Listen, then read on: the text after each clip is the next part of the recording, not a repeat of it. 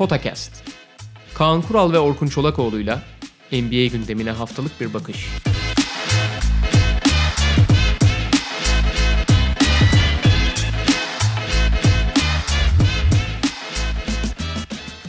Merhaba, Podcast'e hoş geldiniz. Kaan Kural'la birlikte bugün biraz farklı bir formatımız olacak. Açıklamak ister misiniz? Ya, sezon ortasına geldik. Artık 40-41 maç tamamlandı. Bir sezona bir genel bakış yapalım ve hani gelecek şu ana kadar ne gördük onu açıklayalım. Takımlarla ilgili ya beklentilerin biraz dışında, biraz normalin dışında ya da beklentilerin tam olarak karşılayıp hatta fazlasıyla karşılayan özellikleri bir pozitif, bir negatif özelliğini bulalım dedik. Yani bir pozitif özelliğinden, bir negatif özelliğinden bahsedelim. Bütün takımları yapamayacağımız için ikiye bölelim dedik. Bugün Doğu'yu yapacağız, haftaya da Batı'yı. Böylece sezon ortasında bir genel hani karne gibi değil de genel takımların durumuna bir bakış olacak böylece. Evet, konferansları da sıralamayla işliyor olacağız. Tabii aşağılara indikçe pozitif bulmak daha zor hale gelebilir. Bu takımın formaları çok şıkmış şu an deyip. Peki başlayalım. Milwaukee Bucks. Yani zaten genel görüntü malum. 36 galibiyet, 6 yenilgi. Ligin en iyi derecesine sahipler. Senin hani onlar açısından, onlara baktığında pozitif olarak beklenti aşan ya da beklenti aşmasa da beklenti karşıladı dediğin pozitif nedir? Ya geçen seneki bütün doğruların devam ettiğini, Giannis'in geçen senenin ve üzerinde oynadığını vesaire hani hepsini tekrarlamaya gerek yok. Fakat bu takımın sıkıştığı noktalardan biri işte Giannis'e karşı özel önlem alındığında karar verici kim olacak? İşte Malcolm Brogdon'un ayrılması bu konuda çok ciddi bir handikap oldu. Çünkü geçen sene playoff'larda gördük ki Brogdon ve George Hill takımın sıkıştığı işte Giannis'e karşı özel önlem alınan onun penetre alanlarının ekstra önlemlerle kapatıldığı alanlarda doğru seçim yapmakta bayağı güçlük çektiler. Burada Budenholzer'ın da büyük kabahati var, ayrı konu ama bu oyuncu kim olacak? Bu oyuncunun kim olması gerekiyor? Bu takımın en önemli ikinci oyuncusu kim? Chris Middleton. Ve geçen sene bu rolden çok kaçtığını, saklandığını, sindiğini, hiç karşılayamadığını görmüştük. Ki sezon başı itibariyle ufak da bir sakatlıkla girdi sezona zaten. Sezon başı itibariyle de bu role çok soyunamamıştı ama son bir aydır görüyoruz ki Chris Middleton bu role soyunmaya niyetli ve açıkçası yetenekleri de buna gayet uygun zaten. Hem bitirici olarak hem karar verici olarak. Bence en önemli artı nokta Chris Middleton'ın bu rolü artık büyük oranda üstüne bu gömleği üstüne giymesi. Ha sürer mi ayrı konu ama bu gömleği giyerse ve bu rolün altına girerse Milwaukee'nin belki de en önemli sorunu çözülmüş olacak. Evet. Ya diyebilirim ben de. Milwaukee Bucks esnekliği ve oyun ezberleri NBA'de en kuvvetli takım belki de. Yani özellikle kendi muadilleriyle kıyasladığında zaten 30 takımın her birini aynı tartıda tartamazsın ama işte Lakers'ı, Clippers'ı, Miami Heat, Boston Celtics'i, Philadelphia'sı bütün bunlarla kıyaslandığında esnekliği ve ne yapmak istediğini bilmesiyle hepsinden biraz daha öne çıkıyor.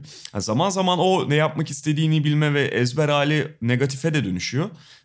Fakat şu anda artı tarafından değerlendirdiğimde bence onların en büyük artısı. Negatif taraf olarak da şeyi söylemek lazım. Ne olursa olsun Malcolm Brogdon'un kaybı önemli faktördü. İşte Chris Middleton o role soyunursa çok daha iyi. Fakat bu takımın da özellikle oyun sıkıştığında hala çok radikal işte bu ezberden çok radikal değişimler yapamadığını görüyoruz. Yani işte Giannis'in daha post-up kullanıldığı veya işte Brook Lopez'in sağdan çekilip Giannis'in 5 numara oynadığı gibi testler, hani ufak testler. Bu senin söylediğin esneklik, kadro esnekliği konusunda çok haklısın ama oyun esnekliği konusunda hala son derece muhafazakar davranabiliyorlar.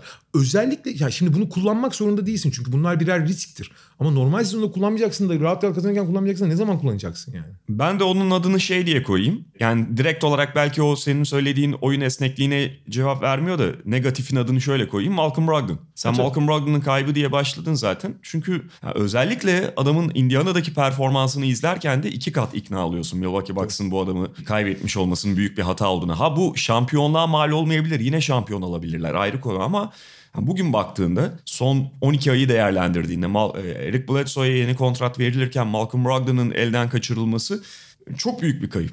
Ve yani bu takımın en ideal parçası hem sabit şütör olarak çok değerli hem karar verici olarak çok değerli. Yani bu takıma işte atıyorum bir takas yapmaya kalksan eldeki imkanlarla ilk yöneleceğin oyunculardan biri. Elindeyken kaybetmiş olmak çok çok dramatik hakikaten. İkinci sırada Doğu Konferansı'nda Miami Heat var. 28 galibiyet 12 yenilgiyle. Yani özellikle beklentileri aşan çok fazla pozitif noktadan bahsedebiliriz Miami Heat için. Ben diyeceğim yine, zaten çoğu kişinin de dilinde bu var. Sezon başlarken Miami Heat açısından en büyük soru işaretlerinden biri bench derinliği, kadro derinliğiydi. Ama kendi içlerinden çıkardıkları, yükselttikleri oyuncularla bu sorunu aştılar. İşte Duncan Robinson. Dibini kazıp Kendrick Nunn. Kazmalarına da gerek kalmadı. Yani nereden çıktığını çok anlayamadığımız şekilde Kendrick Nunn, Duncan Robinson, bu tip oyuncular. Bunun yanında Goran Dragic'in kendine gelmesi. Çünkü geçen sezon hemen hiç katkı alamadılar ondan sakatlığı nedeniyle. Derken baya geniş bir kadro oluşturdu Miami Heat. Bu hem kısa vadede onların iyi kadro sıkıntısı yaşamadan, derinlik konusunda sıkıntı yaşamadan devam etmelerini sağlıyor. Hem de ilerisi için ellerinde aset biriktirmiş oldular. Benim için en büyük artı Jimmy Butler. Yani Jimmy Butler'ın takıma zaten hani yıldız olarak getirildi. Fakat bu şekilde bir rol değişimi yaşamasını hani bence kimse beklemiyordu. Hani takımın Miami'nin LeBron'u abi şu anda.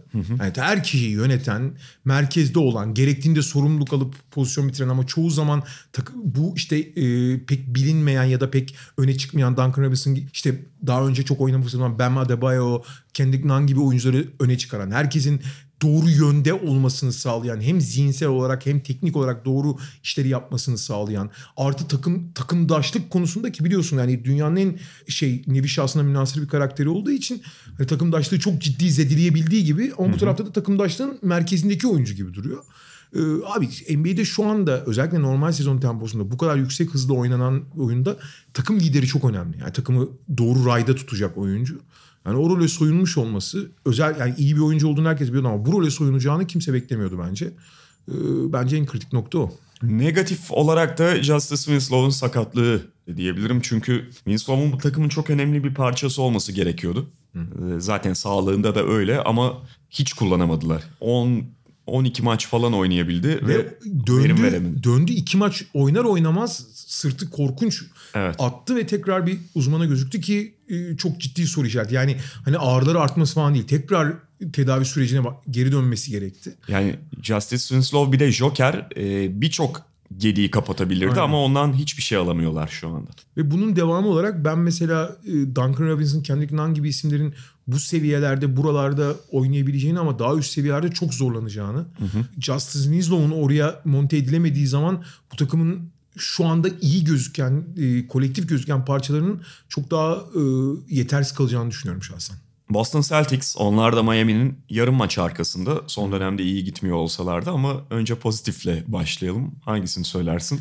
Valla herhalde iki kanadın, çünkü bu takımın üzerine inşa edileceği oyuncular iki genç, hala çaylak kontratında olan, gerçi Jaylen Brown uzatmayı aldı ama Jaylen Brown ve Jason Tatum'un belli bir istikrar kazanması. Yani Jason Tatum harika bir çaylak sezonundan sonra gerilemişti ikinci sezonunda ama bu sezon çok daha verimli, savunmasını önemli olan da farkındalığını arttırmış şekilde geldi ve Jaylen Brown Kawhi Light'a dönüştü. Yani ve istikrar kazandı ilk defa. Gerçi son dönemde yine bir iki tane çok tuhaf maçı oldu ama bu iki kanat, evet, takım Gordon Hayward, Kemba Walker gibi belki de daha önemli oyunculara, en azından kontrat anlamında daha önemli oyuncular olabilir ama Marcus Smart gibi joker olabilir. Bu takımın gücü bu iki kanattan geliyor. Çünkü basketbol artık kanatlarla oynuyor. Yani en önemli pozisyon kanatlar ve bu iki oyuncunun en azından büyük oranda belli bir istikrara ve belli bir seviyenin üzerine çıkması bütün takımın yapmaya çalıştığı her şeyin anahtarı oldu. Burada Tatum'dan bunu beklemek biraz daha mümkün. Ben Jaylen Brown'dan görebileceğimizden emin değildim. Ama o kontratı alırken de hatta bu kontratı hiç hak etmediğini düşünüyordu çoğu kişi, ben de dahil. Ama görüyoruz ki hakikaten bir Kawhi klonu olabilecekse eğer, ki öyle oynuyor şu ana kadar, fazla gani hak ediyor o kontratı demektir. Ya hemen hemen aynı fikirdeyim. Yani ben de sadece şeyi ekleyebilirim. Bunları sağlayan da o takım kimyası. Kyrie Irving'den kurtulduktan sonra takımın üzerine tekrar dönen pozitif hava var. O kolektif hava diyelim. Kolektif hava ve zaten birçok olumlu şey de biraz bundan kaynaklanıyor Boston Celtics'te. Fakat bununla birlikte belli somut yetersizlikleri ya da zayıflıkları da var. En başta fiziksel defektleri gibi.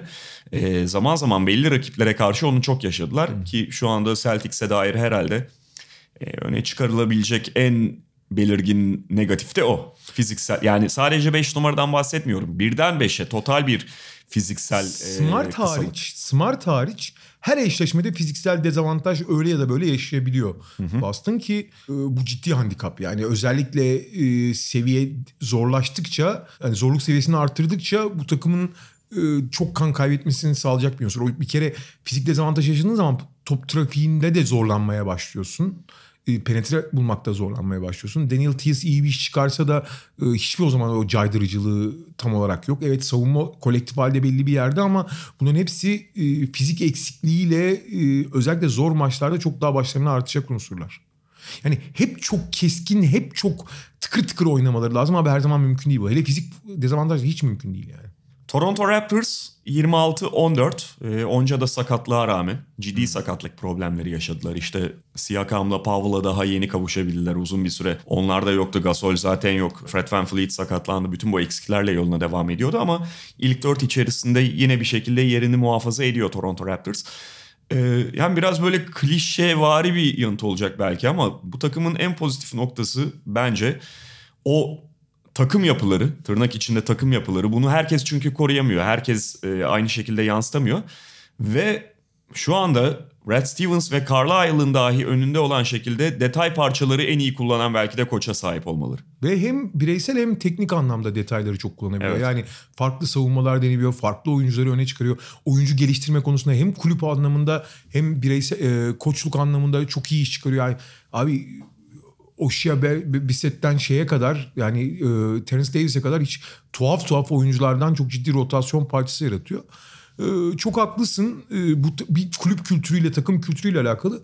Burada ama ben biraz da Kyle Lowry'nin altını çizmek istiyorum. Kyle Lowry geçtiğimiz yıllarda dağılmanın ve işte baskı altında saçmalamanın timsali olan oyuncuyken LeBron Cleveland'dayken LeBron Cleveland Toronto maçlarının şeyiydi. Yani günah keçisi konumundaydı. DeRozan'dan daha fazla günah keçisiydi. Çünkü topu elinde tutan oyuncu olarak en çok saçmalayan oluyordu. O önceki yıl bir röportajında şeyi anlatmıştı. Yani bunun onu ne kadar baskı altında tuttuğunu ve buna karşılık bir yöntem geliştirdiğini. Artık maçın yani seviyesi, durumu, hangi çeyrekte olduğu, skorun ne olduğundan bağımsız, her pozisyonu bağımsız yaşadığına ve buna böyle bir kendine koruma mekanizması edindiğini söylemişti. Bu aslında çok özellikle oyun kurucu için iyi bir şey değil. Çünkü maçın ne durumda olduğunun farkında olmak önemlidir abi. Nerede gaza basacağını, nerede frene basacağını bilmek önemlidir. Fakat Kyle Lowry özelinde ve bu kulüp kültürü özelinde ben bunun çok olumlu olduğunu görüyorum. Kyle Lowry işte 20 sayı gerideyken ve 20 sayı öndeyken bile aynı düz mantıkla belki de at gözlüğüyle oynuyor olması onu rahatlattığı gibi takıma da çok ciddi bir şey getirmiş durumda. Dinamizm getirmiş durumda. Kyle Lowry'nin özellikle bu senede bunu bir seviye daha üzerine çıkarmış olması. Yani Kawhi gittikten sonra bu takımın hani o kulüp kültürünü temsil eden saha içindeki bireyi olarak önemli bir çıkış olduğunu düşünüyorum. Negatife geçersek Toronto hakkında da negatif konuşmak şu bakımdan zor. Zaten beklentilerin hiçbir şekilde altında değiller. Çoğu bakımdan üstündeler ama hani genel çerçevede bir negatif bulmak gerekirse zaman zaman bu takım sınırlarını yaşıyor. Yani şampiyonluk ne olursa olsun başka bir oyuncuyla belki kazanıldı o şampiyonluk ama bir şampiyonluk sezonu sonrasında bazen o sınırları ciddi biçimde, sert biçimde hissedebiliyorlar. Yani Pascal Siakam sonuçta henüz bir Kawhi Leonard değil. Belki hiçbir zaman olmayacak. İşte Kyle Lowry, Fred VanVleet çok kısa kalabiliyorlar. Zaman zaman hiç şut yaratabilecek oyuncu, pozisyon oluşturabilecek oyuncu kalmıyor. O sınırı orada duruyor Raptors için. Valla negatif nokta tamamen Kawhi. Şöyle Kawhi, Kawhi'nin kaybı, yani Kawhi'yi kim kaybetse büyük kayıp da Kawhi rolünü oynayacak bir oyuncu bulamazsın kolay kolay. Yani şöyle o rolü oynayacak. Atıyorum Evan Fournier bile olur, anlatabiliyor muyum? Hani çok üst düzey olmasına gerek yok. Fakat maçın kırılma anında ve maça ağırlık koyulması gerektiği zaman hani Toronto Kawhi öncesi dönemde de öyleydi. Toronto oynuyor. İyi oynadığı günler var. Tıkır tıkır oynadığı günler var. Ama maç sıkıştığı zaman maçı kırabilecek şeye sahip değil. Unsurlara sahip değil. Pascal Siakam hiçbir yani belki ileride olur ama öyle özellikle bir oyuncu gibi gözükmüyor ya da öyle bir karakterde. Hani biraz daha abi ya mesela bir Bojan Bogdanović bile olur. Anlatabiliyor muyum? Hani maça abi tamam şimdi o benim sorumluluk almam lazım diye. Kyle Lowry mesela Kyle Lowry'nin yaklaşımı o yüzden mesela burada çok biraz daha geri tepiyor. Bu Toronto'nun Kawhi öncesi de problemiydi. Kawhi sonrası da problem olmaya devam edecek bence. Indiana Pacers yine belli bakımlardan Toronto Raptors'a benzetilebilir. Onlar kadar kadro daralması yaşamasalar da 26-15 zaten Toronto'nun yarım maç gerisinde. Victor Oladipo'nun da ay sonunda 29'unda dönmesi bekleniyor. Yaklaşık bir yıl sonra. Pozitifle başlayalım. Ya bir kere Indiana çok net not verilmesi zor bir takım. Çünkü takımın en azından kağıt üzerinde bir numaralı oyuncusu gelecek ve bütün dengeyi değiştirecek. Çünkü şu ana kadar mesela Malcolm Brogdon oyun kurucu ki Malcolm Brogdon yaklaşık bir aydır falan hani bir var bir yok gibi. Takımın ana top yönlendiricisi olmayınca takım hakkında kesin yargılara varmak kolay olmuyor ki Victor Oladipo bu role soyunacak. Brogdon'un rolü de değişecek biraz. Ama şu ana kadar elindeki malzemeyi yine en iyi kullanan takımlardan biri ve sezon başında en çok endişe edilen Myles Turner'la Domantas Sabonis'in yan yana oynama problemini büyük oranda açtılar. Myles Turner hücumda 4, savunmada 5. Domantas Sabonis de hücumda 5, savunmada 4 gibi oynayarak bunu çözdüler. Ve bütün parçalardan birbirlerinin ayağına basmadan, birbirlerinin sorumluluğuna çok ya da birbirinin dakikasına çok kıskanmadan işte Holiday kardeşler olsun, McDermott olsun herkesten belli bir fayda alabiliyorlar. Ama bu o takımın sürekli olumlu yaklaşması ve her bir parçanın olumlu katkı yapmak için belli şeylerden feragat edebiliyor olması. İşte Jeremy Lamb'ın şutundan feragat ediyor olması. Malcolm Brogdon'un daha rahat ettiği ikinci oyun kurucu yerine birinci oyun kurucu olması. Myles Turner'la Domantas Sabonis'in tek uzun olmayı tercih edecek durumda olmalarına rağmen iki uzunla oynamayı çabalaması bunun için. Aha. Bunların hepsi çok olumlu noktalar. Ben de şunu söyleyeceğim. Şimdi belli kayıplar yaşamıştı yaz döneminde Indiana Pacers. Ve bu kayıplarla birlikte işte nedir onlar? Darren Collison malum kendini ben maneviyata adadım dedi. Şimdi maneviyatın para getirmediğini gördü. Bunda para yokmuş. Karnımız maneviyatla doymuyor diye dönme maneviyatla yolunda. Daha sonra da ilgilenebiliriz demiş. İşte Corey Joseph'ı kim vardı başka? Bojan Bogdanović. Bogdanović. Çok önemli Thaddeus Young parçasıydı. Şimdi tamam bunların hepsinin yerini bir şekilde cismen doldurdular belki ama o cismen doldurdukları oyuncular aynı etkiyi yaratabilecek miydi total halde? Ve başarılı oldular. Evet. Başarılı oldular. Tamam herkes birebir yerini doldurduğu oyuncuların yaptıklarını yapmıyor işte. TJ Warren daha farklı bir oyuncu Bogdanovic'ten. Thaddeus Young'ın yerine kadro içerisinden Sabonis'i Turner'la yan yana oynatarak bir çözüm buldular falan. Ama 10 kişi bakarsan sadece bench ünitesine değil 10 kişi bakarsan ligin gerçekten de en işleyen ve en geniş kadrolarından birine sahip Indiana Pacers. Bu zaman zaman ikinci beşlerde çok büyük fark oluşturabiliyor. Yani kenardan gelen oyunculara bakıyorsun şimdi. Aaron Holiday, TJ McConnell, yanlarında Justin Holiday, Doug McDermott. O iki pivottan bir tanesi ikinci beşin uzunu oluyor işte. Sabonis oluyor genellikle. Bazen Bitadze devreye giriyor. Bitadze zaman zaman devreye girebiliyor ama girmese de işte zaten elde pivot var. Var. Bir tanesini sahada tutabiliyorsun. Oladipo geldiğinde Jeremy Lamb'i de muhtemelen o ikinci beşe ekleyecekler. Ve çok iyi bir ikinci beşleri var. İlk beş zaten birbirini iyi tamamlıyor. Genel olarak 10 kişiden ciddi anlamda katkı alabiliyorlar ve takımın kimyası da çok iyi. Çok iyi. Negatif nokta da burada işte Oladipo'nun gelişinde göreceğiz ama kritik kararları kim verecek konusunda ciddi bir soru işareti var bu takımda. Ve yani Myles Turner, Sabonis birlikte oynamayı başarsalar da bu ideal bir combo değil. Yani savunmada işte 4 numara oynadığı zaman Sabonis hareketli 4 numaralara karşı çok zorlanıyor. Tamam Myles Turner muazzam bir çember savunucu ama bu Sabonis'i sahada tutmak istediğin zaman onun 4 numarada ideal olduğu anlamına gelmiyor. Yani bu takımın bir arada oynamak için yaptığı fedakarlıklar aynı zamanda onların nispeten daha üst seviye takımlara karşı ideal olmayan beşlerle sahada kalmalarını sağlıyor. Bir. İkincisi kritik anlarda sorumluluk alacak oyuncu konusunda Malcolm Brogdon bu konuda iyi olabilir ama Malcolm Brogdon'un ideal pozisyonu bir değil. İşte Oladipo ne kadar iyi gelecek ve Oladipo bu rolü kaldıracak mı? O zaman bu negatif noktanın ilacı hep Oladipo gibi görülüyor ama bir sene basketbol oynamamış. Diz sakatlığından gelen bir oyuncunun ve genelde çok iyi tercihler yapmasıyla değil başka özellikleriyle ön plana çıkan bir oyuncunun bu role soyunmasını beklemek de bence bir hafif iyimserlik olabilir. Ben de açıkçası Oladipo'nun bir yıldır sahalardan uzak olması diyecektim. Yani şu anda evet Oladipo dönüyor ama Oladipo'ya çok fazla şey bağlayamazsın. Oladipo'yu ilk etapta ki bu ilk etap dediğimiz şey bütün sezonun kalanı olabilir bu sezonun en azından. Oladipo'yu bir tamamlayıcı parça olarak görmek gerekiyor belki de. Şey de ilginç ya, Oladipo olduğu zaman çok iyi bir savunma takımına evrilmeleri de mümkün. Çünkü Oladipo çok iyi bir savunmacı, evet, yani. Evet. Müthiş bir savunmacı. Arkada da Myles Turner olduktan sonra zaten savunmanın temeli oturmuş durumda. TJ Warren falan iyi savunmacılar olmasa da en azından kültüre ayak uydurabiliyorlar. Jeremy Lamb'i mesela o zaman TJ Warren'ın yerine kullanıp daha hücumdan ödün verip tamamen savunma odaklı. Çünkü Jeremy Lamb de çok iyi bir savunmacı. Hı-hı. Hani Oladipo, Brogdon sınırlı olsa da en azından hani pozisyonu bilir. Oladipo, Brogdon, Jeremy Lamb, Sabonis, Myles Turner'la çok sert ve iyi bir savunma takımına evrilirlerse o onlar için yani sorun çözücüden veya hücumda yaşadıkları doğal sınırlardan çıkmalarını sağlayıp onları elit takımlar seviyesine atabilecek unsur olabilir eğer yapabilirlerse.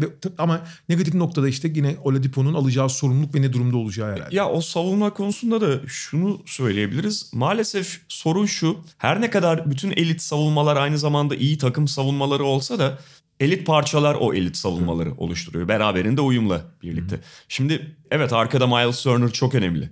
Fakat bütün elit savunmalara bakın. Bir tane iyi, özellikle fizikli olması gerekiyor. Dış savunmacı da beraberinde gerekiyor. Ve Indiana'da o yok işte. Oladipo'da yokken, Oladipo'da sakatlıktan geliyorken, çünkü Oladipo rolü üstlenebiliyor ama şimdi kime vereceksin? Oladipo'ya tamamen güvenemezsin. Brogdon kısa kalıyor biraz. Bir numarayı tamam karşılayabilir. TJ Warren geçen hafta Butler karşısında dersini aldı. Ya orada iyi bir opsiyon ama çok ince o. Jeremy Lamb aslında çok atlet, çok akıllı falan da çok ince. O da zayıf, evet, çok ince kalır. Philadelphia Of. Dur abi, bir pozitifle başlayalım. İyi topçulardan kurulu. Kaliteli isimler var kadrolarında. Tesirli oyuncularla donanmış bir. Ya söyleyeceğiz. Hakikaten işin bu bir taraftan geyiği ama Milwaukee karşısında Noel'de. İşte geçen hafta Boston karşısında Ulusal Kanal maçında. Yine daha önceki Boston maçında. Bu tip maçlarda bu takım kafayı verdiğinde ve biraz da işler onlar adına yolunda gittiğinde, yani nedir işte şutların girmesi, çok kötü bir şut gününde olmamaları, belli başka şeylerden beslenmeleri, bunları yan yana getirebildiklerine, hangi seviyelere çıkabildiklerini gösterdiler. Ama sadece 3-4 maçtan bahsediyoruz. Aynen. Yani pozitifle başlamış olalım öyle. Ya aslında bu çok konuştuğumuz bir konu. Yani bu takım gerçekten bir kere ligin en fizikli takımı. Açık ara en fizikli takımı. Bu fizik avantajın getirdiği.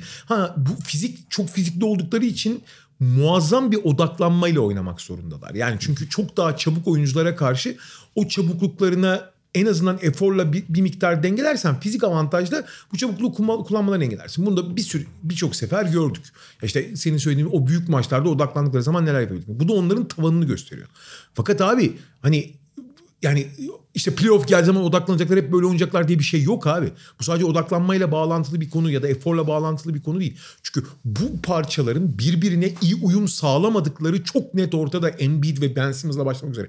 Embiid abi bir süredir diz rahatsızlığı nedeniyle eforu çok düşmüş olan, kendisini sakınmaya çalıştığını gördüğümüz Al Horford'un ve yıllardır Al Horford'un iş ahlakından dolayı Al Horford'a bir tane veriyoruz biz. Abi normaldir kendisini saklıyor falan diyoruz ama abi Al Horford'un da Joel Embiid'le yan yana iyi bir combo olmadığı, en azından ideal olmadığı çok ortada. Abi bu oyuncuların her biri birer parça halinde. Tobias Harris'inden. Mesela Tobias Harris'in de savunma defektlerini çok ciddi kapatmak. Herkes başkasının bir defektini kapatmak üzerine kurulmuş bir takım. Hı hı. Bu nasıl abi? Bir sarmal ortaya çıkıyor. Aynen öyle. İdeal senaryoda biraz da iyi şut atabildikleri bir günde bu defekt, takımın o kadar büyük artıları var ki o defektleri kapatıp muazzam bir yapı oluşturabiliyorlar. Ama o defektlerden biri kırıldığı zaman zincirleme domino taşları etkisiyle bütün defektler ortaya çıkmaya başlıyor. Abi, hem artısı hem eksi abi. Hem artı hem eksi aynı şey bence Philadelphia için. Al Horford'dan bahsettim. Mesela son dönemde, son 10 günde falan biraz daha iyi oynuyor dikkat ettiysen. Çünkü biraz muhtemelen dizini daha iyi hissediyor. Olabilir. Ama orada şimdi odada bir de fil var. Tabii. Sen az önce bahsettin. Embiid'in sakatlığıyla aynı döneme denk geliyor bu. Yani Embiid sakatlandı. Horford tamamen 5 oynamaya başladı. Sahadaki bütün dakikaları artık 5. Şimdi 4'ten 5'e geçince ne oluyor? Bazı oyuncular için bu problemdir. Daha fizikli oyuncularla birebir eşleşme bakımından, ama Al Horford için bir rahatlık. Çünkü daha çabuk oyuncuların karşısında durması gerekiyor. Ve 5 numarada tam olarak ne yapması gerektiğini biliyor. 4 numara biraz böyle kalıyor. Ama Embiid geri döndüğünde bu tekrar bir problem haline gelecek belki de. Ya ben o yüzden hem artısı hem eksisi aynı diyorum. Bu takımın bir sürü birbirinin ayağına basan, birbirinin yeteneklerine basan, her birinin belli zaaflar yarattığı ama o zaafları diğerinin bazen tamamladığı, bazen daha da öne çıkardığı bir takım olmaları hem artısı hem eksisi Philadelphia'nın yani. Hala Philadelphia'nın Doğu şampiyonu olmak için ciddi bir aday olduğunu da kabul ediyoruz. Ama abi Philadelphia'nın atıyorum ilk dördüncü bitirip ilk turda ya da beşinci bitirip ilk turda Indiana ile karşılaştığında Indiana'yı eleyebileceğine inanıyor musun sen mesela? Kesin eler diyemem. Diyemezsin abi. Abi geçen gün bir maç oynadılar Indiana ile işte. Daha yeni. İlk yarıyı bak çok kötü şut atıyordu Philadelphia ki şey de diyemezsin. Philadelphia çok kötü şut attı. Hay Allah hiç de olmazdı diyemezsin. Tabii ki diyemezsin. Çok genel bir problem arıza onlara açısından. Ben Simmons domine etti oyunu. İlk yarı 20 sayı. Sonra ortada yok ikinci yarı. Özellikle son periyotta her zaman alıştığımız Ben Simmons. Kenarda bir kenar köşede ya da perdeci olarak bekliyor. Şey çok önemli abi. Kötü serbest atış kullanan oyuncular. Ne kadar iyi olurlarsa olsunlar. Yani Shaquille O'Neal falan katmıyorum. Çünkü o başka bir kafada ama genelde kritik yerlerde top almak istemiyorlar. Çünkü foul çizgisine gitmekten çekiniyorlar abi. Oraya gider ve kaçırırsam rezil olacağım ya da takıma zarar vereceğim diye. Bu da abi onların pasif kalmasını bırakıyor. Yani Ben Simmons'un şut atmaması büyük problem olduğu gibi serbest atışların kötü olması onların pasif kalmasına mecbur bırakıyor. Evet. Geçen sene Philadelphia başarılı olurken en büyük formülü oydu. Ben Simmons'un topu elinden alıp perde yapan 4 numara rolüne soyundurmuşlardı. Al Horford'la Embiid olduğu zaman artık Ben Simmons'u 4 numara gibi kullanman da çok zor abi. Şey demiş Brad Brown. Duymuşsundur işte Ben Simmons'ın eşleşmeye göre post-up mı oynamasını yoksa drive mı etmesini tercih edersiniz demiş. Valla biftekle işte ıstakoz arasında seçim yapmak gibi ikisi de çok lezzetli falan. Baba tamam da masaya gelmiyor ikisi de yani. Tabii, öyle bir problem karar var. Bir de şey tabii çok acayip abi. Şimdi gerek Embiid gerek Brett Brown basın önünde Ben Simmons'ı eleştirdiler. Hı-hı. Yani işte Brett Brown o ilk üçlüyü attıktan sonra her maç bir tane atmasını istiyorum dedi. O sorulduğu zaman da ben görevimi yapamadım yani bunu başaramadım dedi. Ama bir taraftan da şey diyor ulan atmıyor eşşoğlu eşek demeye getiriyor yani. Embiid de takım arka arkaya 3 mağlubiyet aldıktan sonra işte sahada fırsatları değerlendirmiş. Boşluğunuz varsa atmanız gerekiyor falan deyip hani bunlar da hiç hoş şeyler değil yani takım içinde direkt basın önünde. Ben yani bütün dünya söylüyor bunu ayrı konu da ama takım içinde söylenmesi basın önünde söylenmesi de bir başka tuhaf yani. Ha Ben Simmons da iyi de inada bindirmiş durumda. Abi şey çok acayip. Şeyi derlemişler. Maç öncesi ısınma sırasında köşeden üçlük atıyor abi Ben Simmons. Fena da atmıyor abi. Böyle 10'da 7, 10'da 6 falan atıyor tabii ki. Hani idman şut. Ama abi insan bir tane bile atmaz mı ya? Ulan Russell Westbrook bile %20 ile atmasına ama 5 tane 6 tane atıyor. Önemli olan zaten sokmasından çok atıp bir tehdit yaratabiliyor.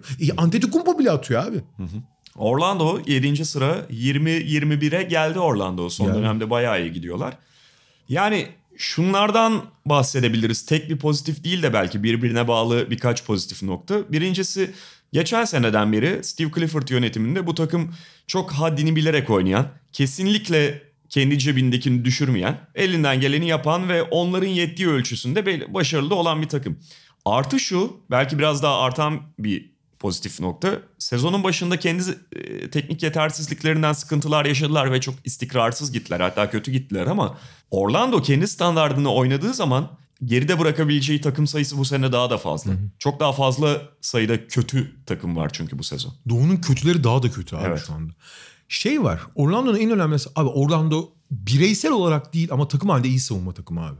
Sezon başında biliyorsun özellikle Terence Ross ve DJ Augustin felaket girip sezona hiç şut atamadıkları için abi Evan Fournier dışında bir tane bile şut atan adam kalmamıştı takımda. Buna rağmen bir şekilde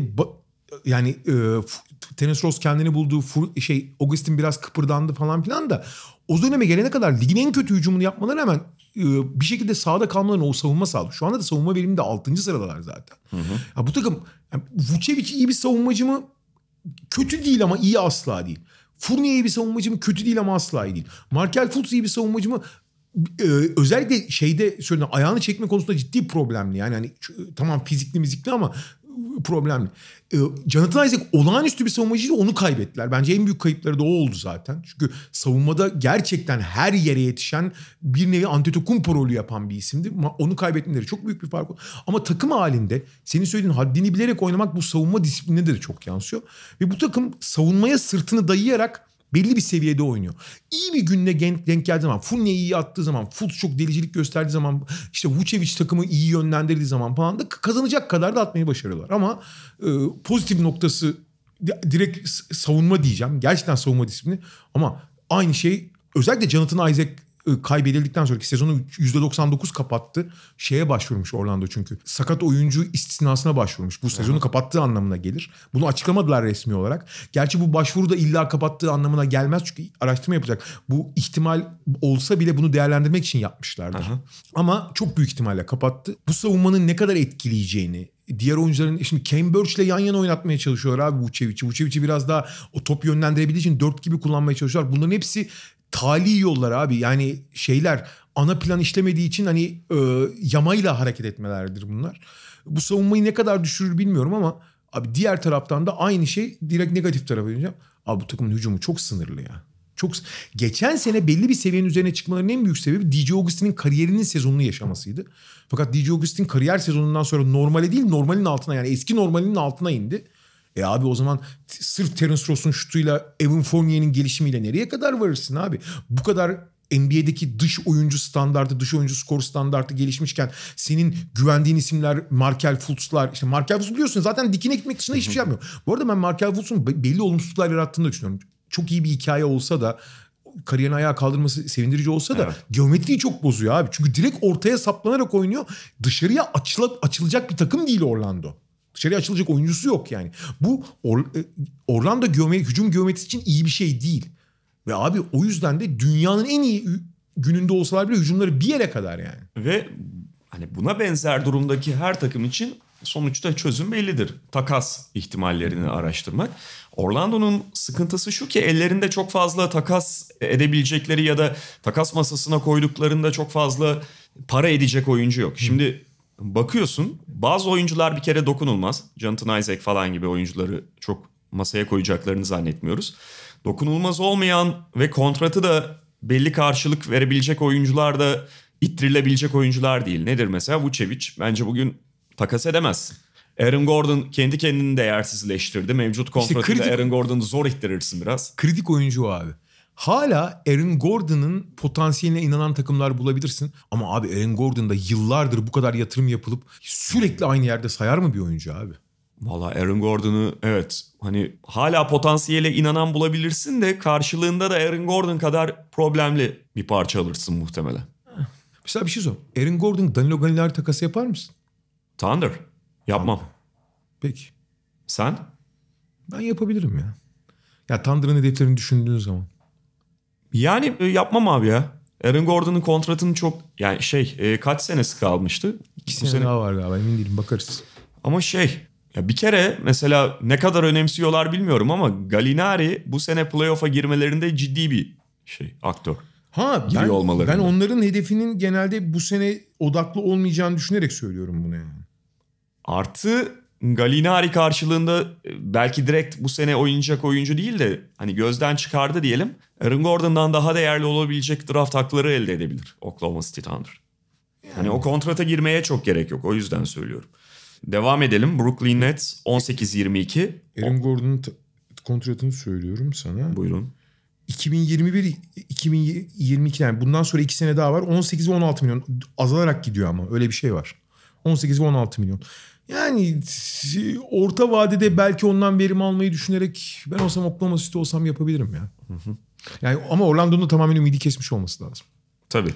Ama işte mesela de olacak. Şimdi koyacaksın Aaron Gordon'u. Steven Adams hadi onu da belki takas edeceksin de bir tane pivotun yanında Aaron Gordon. Gilgeous-Alexander yine Aaron Gordon ben ne yapayım bu takımda şut atamıyorum falan olacak yani.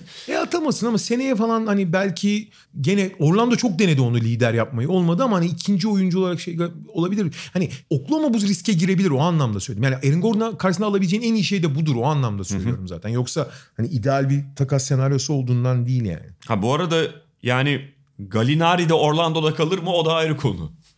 Belli olmaz. Brooklyn 18-22 8'e kadar indiler. Kyrie Irving döndü. Fikstürleri de çok zorlaştı yalnız. Evet problemleri devam ediyor. Artıyla başlayalım. Abi Kyrie Irving'in olmadığı dönemde bile bu takımın geçen sene yarattığı kültürün geçen sene hatırlıyorsun. Hani ortalama ve diğer takımlar tarafından çok beğenilmeyen parçalar alıp bir nevi doğudaki San Antonio gibi onları rehabilite edip tekrar devreye sokabilen bir yapı kurmuşlardı. Hı.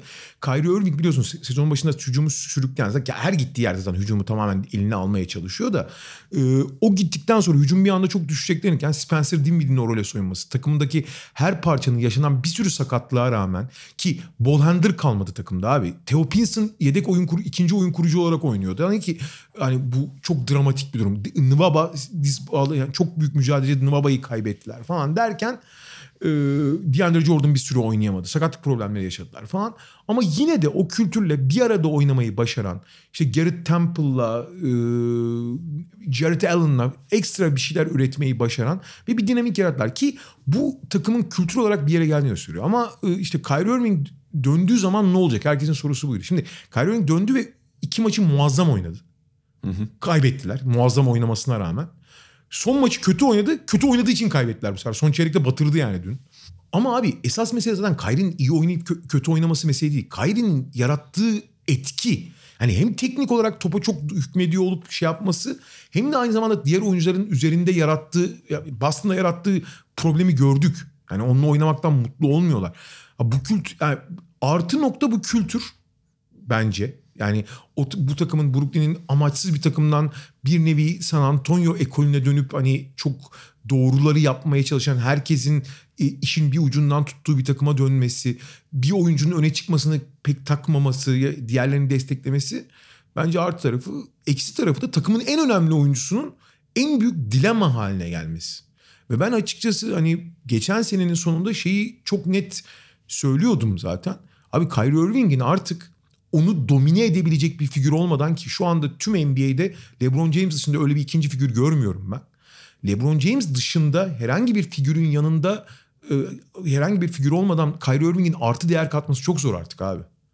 Kyrie Irving inanılmaz bir kimya problemi. Teknik anlamda da oynadığı oyun itibariyle aynı zamanda saha dışı ögeler açısından da yani pasif agresif tarafları sürekli psikolojisinin bir manik bir depresif hale gelmesiyle tuhaf açıklamalarıyla falan çok zor yani. Ve Kevin Durant bence yani Kevin Durant'in ne durumda döneceği ayrı konu da Kevin Durant kariyerinin en büyük hatasını yaptı bence. Kyrie Irving'le birlikte oynamaya karar verdi.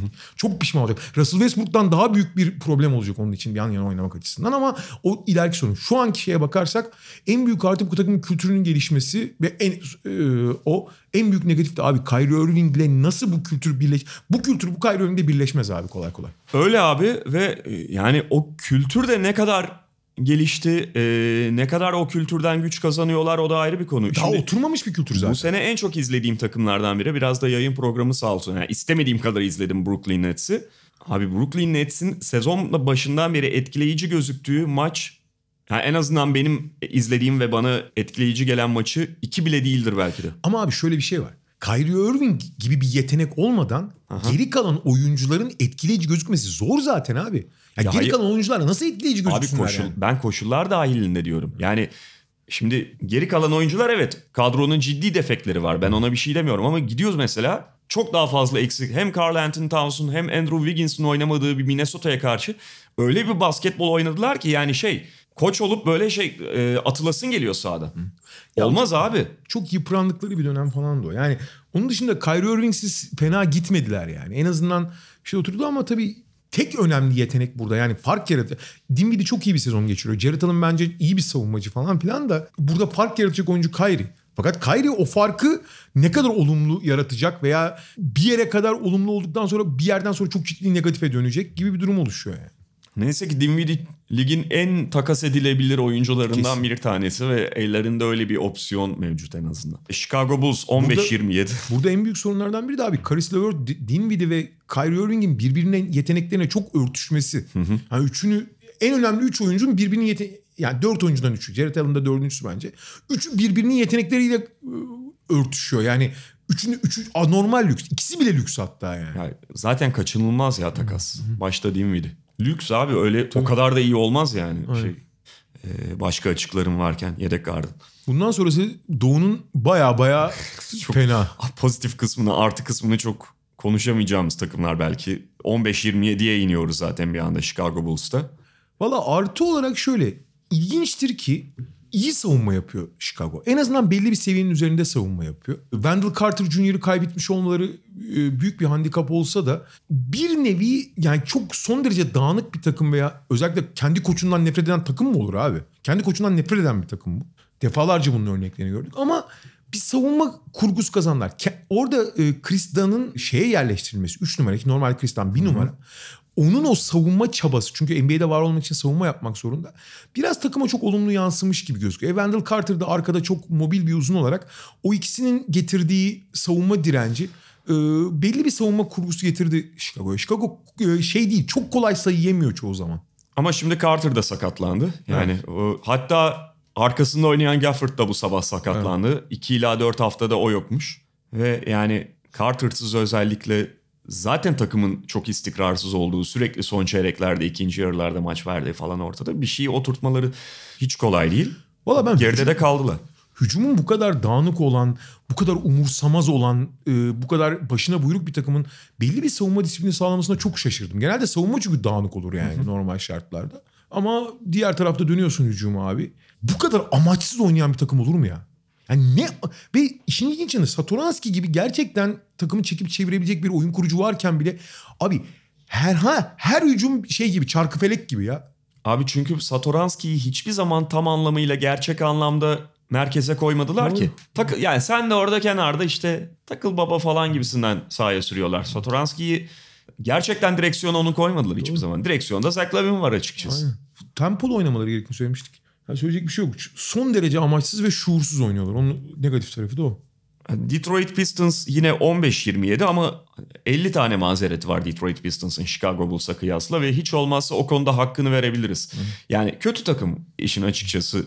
Burada çok fazla pozitif nokta çıkarmak kolay değil ama yani Bulls'a kıyasla hiç olmazsa ahlaklı mücadele eden ve ne yaptığını biraz daha bilen bir takım Pistons. Çünkü çok kötü bir kadro, çok kötü kadro. Ve kısa zamanda artık şeyi fark ettiler. Burada böyle bir yere gidemeyeceklerini ve Andre Drummond'u takas etmeye açtılar. Avantaj, pozitif nokta şu. İlginçtir ki yıllardır acısını çektikleri şut sokabilen kanatları bu sene buldular. Gerek Kennard gerek Galloway o konuda ciddi bence hani birer opsiyon olabileceklerini. Evet elit seviye olmasa da opsiyon olabileceklerini gösterdiler. Keza Derrick Rose'un da Minnesota'da gösterdiği kariyerini ayağa kaldırması burada acayip öne çıkıyor. Reggie Jackson da sakatlandıktan sonra Blake Griffin de sezonu kapattıktan sonra hiç top yönlendirici olmayınca Derrick Rose tekrar Chicago günleri kadar topla oynamak zorunda kalan, oynayan ve bundan da verim alan bir oyuncu olarak öne çıktı. En azından şimdi Derrick Rose'da tabii orta ve uzun vadeli düşünemezler ama Derrick Rose'un 2 senelik kontrat var. Bu sene seneye de devam ediyor. Çok iyi bir kontrat. 7 milyon dolarlık. Onun karşında bir şey alıp Kennard, Galloway gibi bir iki parçadan hangisini? Galloway'ı tutmazlar muhtemelen ama Kennard'ı tutup elinden baştan başlamak için en azından ellerinde bir iki bir şey kaldı. Ve bu karar. En pozitif nokta şu. Yani durumun vehametinin farkına vardılar diyelim. De Sekudum bu ya. O da evet, son dönemde iyi oynuyor. Şans buldu. Ama negatif de şu. Tam Detroit Pistons bu sene sanki yani fırsatını bulduğumuzda Blake Griffin'i takas ederiz kafasına gelmişti ki Griffin ortadan kayboldu. Yani şu anda sakat takas edemezsin. Şu noktada en azından edemezsin. Gelecek sezon falan zaten meçhul. O da bundan kaçan sonra... bir fırsat oldu. Çünkü Blake Griffin'i tıpkı Clippers'ın onlara yaptığı gibi Blake Griffin'i ittirip bir takıma birkaç aset elde edebilirlerdi. Evet yani negatif nokta zaten takım işi olmaz. Ama bu sene abi Reggie Jackson ve Blake Griffin sağlıklı kalabilseydi yani o ball handler'a top yönlendiriciler olabilseydi nihayet eksik olan kanatları bulmuşlardı ve bu sene ciddi 7. sırayı falan zorlayabilecek durumda olabilirlerdi ki asıl amaçları o biliyorsun onlar yeni salona geçtikten sonra seyirci çekmekte zorlanıyorlar. Onlar biraz seyirciye bir şey vermek istiyorlardı ama yani top yönlendirici yok yani en büyük negatif tarafı o basketbol açısından bakacaksan. Charlotte 15 galibiyet, 29 yenilgi. Ben çok kısa şöyle gözeyim. 15 galibiyet pozitif nokta diyeceksin. Kesinlikle.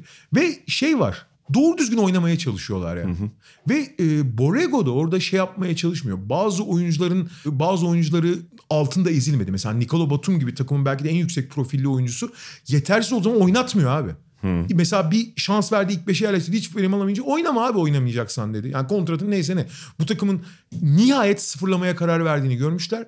Ve abi oynamayı hak eden Devonte Graham'a formayı verip Terry Rozier'i daha verim aldığı ikinci top yönlendirici pozisyonuna aldıktan sonra elinden yap. Cody Zeller gibi çok disiplinli oyuncular, çok asker oyuncularla oynayıp doğru düzgün basketbol oynamaya çalışıyorlar. Ama bu bence başlı başına bir artı. Devonta Graham'ın sezon başı gibi olmasa da çıkış yapması artı. Negatif noktası da bu takım ligin en zayıf kadrosu abi. Başka hiçbir şey söylenemez onun üzerine. Ama ahlaklı takır takır işini yaparak oynuyorlar. Evet. Yani. O yüzden 15 galibiyet zaten. Cody Zeller de tam şutörün dostu uzun. Tabii. Yani takım arkadaşı şutörün en isteyeceği tarzda. Çünkü evet. Yani her uzun sürekli o perdeyi yapmayabilir. Özellikle biraz daha yüksek profili oyuncu olsaydı kardeşim abi, perde yapıyoruz da iki topla bize verin. Şöyle söyleyeyim abi. Arka arkaya böyle YouTube'dan bulsun dinleyenler. 5 tane Kristaps Porzingis perdesi, 5 tane Cody Zeller perdesi görsünler. Perdeler nasıl perde yapılır, nasıl perde yapılmazın birebir örnekleri yani. Kristaps Porzingis'in gibi perde değil, tül. Üstüne tül bile değil abi. Washington 13-27. Az daha playoff'un bayağı içine giriyorlardı. Abi şöyle söyleyeyim. Pozitif olarak abi ligin en eğlenceli takımı. Aha. Net yani. Şey çok acayip. Pozitif şu. Abi şimdi hücumla savunmayı takım haline konuşursak bu kadar ayıramazsın. Çünkü iyi hücum ettiğin zaman basket atarsan rakibin hızlı gelmesine engel olursun. Birbirini tetikleyen unsurları vardır. Hani savunma ve hücum birbirini aşağı veya yukarı çekebilir bir miktar. Abi ben bu kadar ayrılan... Abi en son ligin en iyi hücum eden 6. takımı en kötü savunma takımıydı abi. 30. sıralar ya. Cleveland'dan falan Detroit'tan falan herkesten kötü savunma yapıyorlar yani. Fakat buna rağmen Bradley Beal dahil... Bütün parçalar abi, kim oyuna girerse girsin. Admiral Schofield'dan şeye kadar, söyle adını, Ish Smith'inden ne bileyim hiç aklına gelmeyecek adamlarına kadar kim oyuna girerse hücum yetenekleri sanki bilgisayarda editöre girilmiş ve hücum yetenekleri artırılmış gibi oynuyor. Abi herkes iyi hücum ediyor. Belki bu baskı altında olmamakla alakalıdır bilmiyorum ama inanılır gibi değil abi. Çatır çatır hücum ediyorlar ya. Scott Brooks da koçluk kariyerinin başından beri hayal ettiği takıma ulaştı belki de. Yani soyunma odasında hiç utanmadan, sıkılmadan, bir sorumluluk hissetmeden arkadaşlar çıkın oynayın diye tabii. Şey. Taktik maktik yok, bam bam bam. Bir de işin ilginci Scott Brooks'un en büyük eleştirilerinden biri inovatif olmaması, hücumun çok sınırlı kalması falan.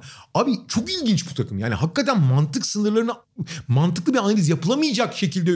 Abi kimlerin nasıl hücum ettiğini, nasıl şut soktuğunu görüyorsun. Abi bu imkansız, bu büyü falan diyorsun yani. Bilmediğimiz oyuncular da değil abi. Ya Ish Smith falan bilmiyor muyuz abi? Yani nasıl şut soktuklarına falan inanamıyorsun. Tamam da Bertans iyi bir şutördü ama o bilemez. Bertans abi sakatlıktan önce NBA'de en çok üçlük sokan 3. oyuncuydu abi. Biri Harden zaten. Yani Harden'a çıkar. Devonta Graham da 2.'ydi. O da biraz tuhaf ama abi Bertans 3.'dü bütün diğer şutörlerin arasında yani. Abi Bertans sonuçta tamam iyi bir şutördü de yüzlerce iyi şutör var. Sadece NBA'de değil, NBA dışında da. San Antonio mesela bu Bertans'ı bıraktı. Hatadır değildir ayrı bir tartışma konusu. Ama Bertans'ı NBA'in en yüksek profil şutörlerinden birine dönüştürdü bu yapı. Yani dünyanın dört bir yanındaki fantezi basketbol oyuncularının da takdirini toplayan bir takım. En pozitif noktaları çünkü bir sürü... Çok fazla da sakatlık yaşadılar. Bir sürü yeni oyuncuyu ortaya çıkardılar. Bir sürü yeni oyuncuya istatistik yapma şansı tanıdılar. Abi, kimlerin karnı doydu? Isaac Bongalar falan ilk 5 başlıyor abi. Bak ligin en çok sakatlık problemi yaşayan takımı belki de. Yani Hachimura kaç maçtır oynamıyor. Beal bir ara sakattı. İsrail'den Jonathan Williams'ı getirdiler. Abi inanılır gibi değil. Abi Garrison Matthews'larla işte Pasechniks'ten vazgeçilmişti. Onu Gary Payton'u tekrar devreye sokup ya bunlar vazgeçilmiş. NBA'de vazgeçilmiş oyuncular. G League'de sürünürken gelin dediler. Abi Pasechniks'te Gary Payton hücumun önemli parçaları haline geldi bir anda abi. Mo Wagner sakatlanmadan önce öyleydi. Herkes bir de sakatlanıyor. Sakatlanıyor abi. Hiç ismini bilmediğin oyuncuları oynatmaya kalkıyorsun. Jordan McRae'yi görsen abi takımın en önemli 2. skoreri zannedersin yani. Şaka gibi. Jordan McRae en son Avrupa'da tutunamıyordu işte. Tutunamıyordu abi Avrupa'da. Avrupa'da tutunamayan. Hani herkesin abi Mahin mi üçlük falan atıyor ya. Hani hakikaten herkesin yani kapıdan girdiğin zaman bilgisayarda hücum yeteneklerine artı 20'şer puan eklemiş gibi oynuyorsun. Zerre savunma yapmıyorlar ayrı konu. Bir de son olarak bunu söyleyeyim. Bütün bunların yanında ligin sakatlıktan en çok çeken hani New Orleans'la falan birlikte en çok çeken takımı olabilir abi. Buna rağmen yani. En büyük artısı hücum, en büyük dezavantajı da savunma diyelim o zaman. Çünkü hücumda 6. savunmada sonuncular abi. Cleveland Cavaliers 12-29 pozitif diyelim, bir düşünelim. Valla şey var, Garland'ın özellikle son bir aylık süreçte biraz daha oyun kurucu gibi oynamaya... Çünkü abi Cleveland'la ilgili en muazzam istatistik, yılbaşından hemen önce tam Noel zamanı şeye bakmıştım ben. Takımda 3 asist ortalamanın üzerinde oyuncu yoktu. Abi bunu kasıtlı olarak çabalasan yapamazsın. Mümkün değil yani. Çabalaman lazım abi. Çünkü yanlışlıkla 3 tane asist oluyor lan zaten. Garland'ın yalnız son zamanda biraz daha o role soyunması, bu Sexton'ın zaten hani hiç toptan uzaklaşmak istememesi, onun tamamen skorerliğe yönlendirilmesi biraz daha hafif bir denge sağladı ve en azından ileriye giderken, çünkü yatırım yapacağın oyunculara karar vermen lazım, hangisinden ne alabileceğini biraz daha görmeyi sağlıyor. Problem yalnız şu, tam tersinin olması bekleniyordu aslında ya da olması gerekirdi. Çünkü oyun tarzı itibarıyla Sexton daha fazla topla oynamaya muhtaç bir adam. Yani Garland hani daha az topla oynayan ve şutuyla tahribat yaratan bir oyuncuya dönüşebilir. Ama abi Sexton'ın şuursuzluğu. Abi Sexton bazı oyuncular için derse at gözlüğüyle oynuyor. Bu hani uyku şeyleri vardır ya uçaklarda Bankları. Falan uyku bandı. Hani at gözlüğü falan değil, uyku bandıyla oynuyor abi resmen. Yani bu kadar kör ikinci bir oyuncu çok uzun zamandır görmedim abi. Ha, alakası yok yani şeyle. Hani tamam çok potaya yönelen, hiç pas vermeyen oyuncular var. Bununki pas vermemek falan değil abi. Pasın ne olduğunu bilmiyor galiba yani. Ve şöyle bir durum var. Şimdi bir takım tamam kötü olabilir. Birçok kötü dereceli takım var. Bazılarının içerisinde genç oyuncuların değeri artar. Takım onları daha değerli hale getirir. Ya kendi bünyesinde tutar ileriye dönük ya da belli durumlarda da takas edebilir. Cleveland işte çok fazla sezon başından beri problemle gündeme geldiği için bünyesindeki tüm oyuncuların da değerini azaltıyor aslında. Ya da önlerine birer engel koyuyor. Zaten koçla takım arasında da belli bir bariyer oluşmuş durumda. Koç da buna yardımcı olmuyor. Sağ olsun. Valla artı nokta olarak son dönemde Garland, sezon başında da Tristan Thompson'a Kevin Love demek lazım. Yani onların oynamaya niyetli başlaması sezon başına takıma en azından bir veteran varlık getirdi ama burada guardların bu kadar şuursuz olması bütün iplerin kopmasına sağlamıştı. Garland son dönemde toparladı.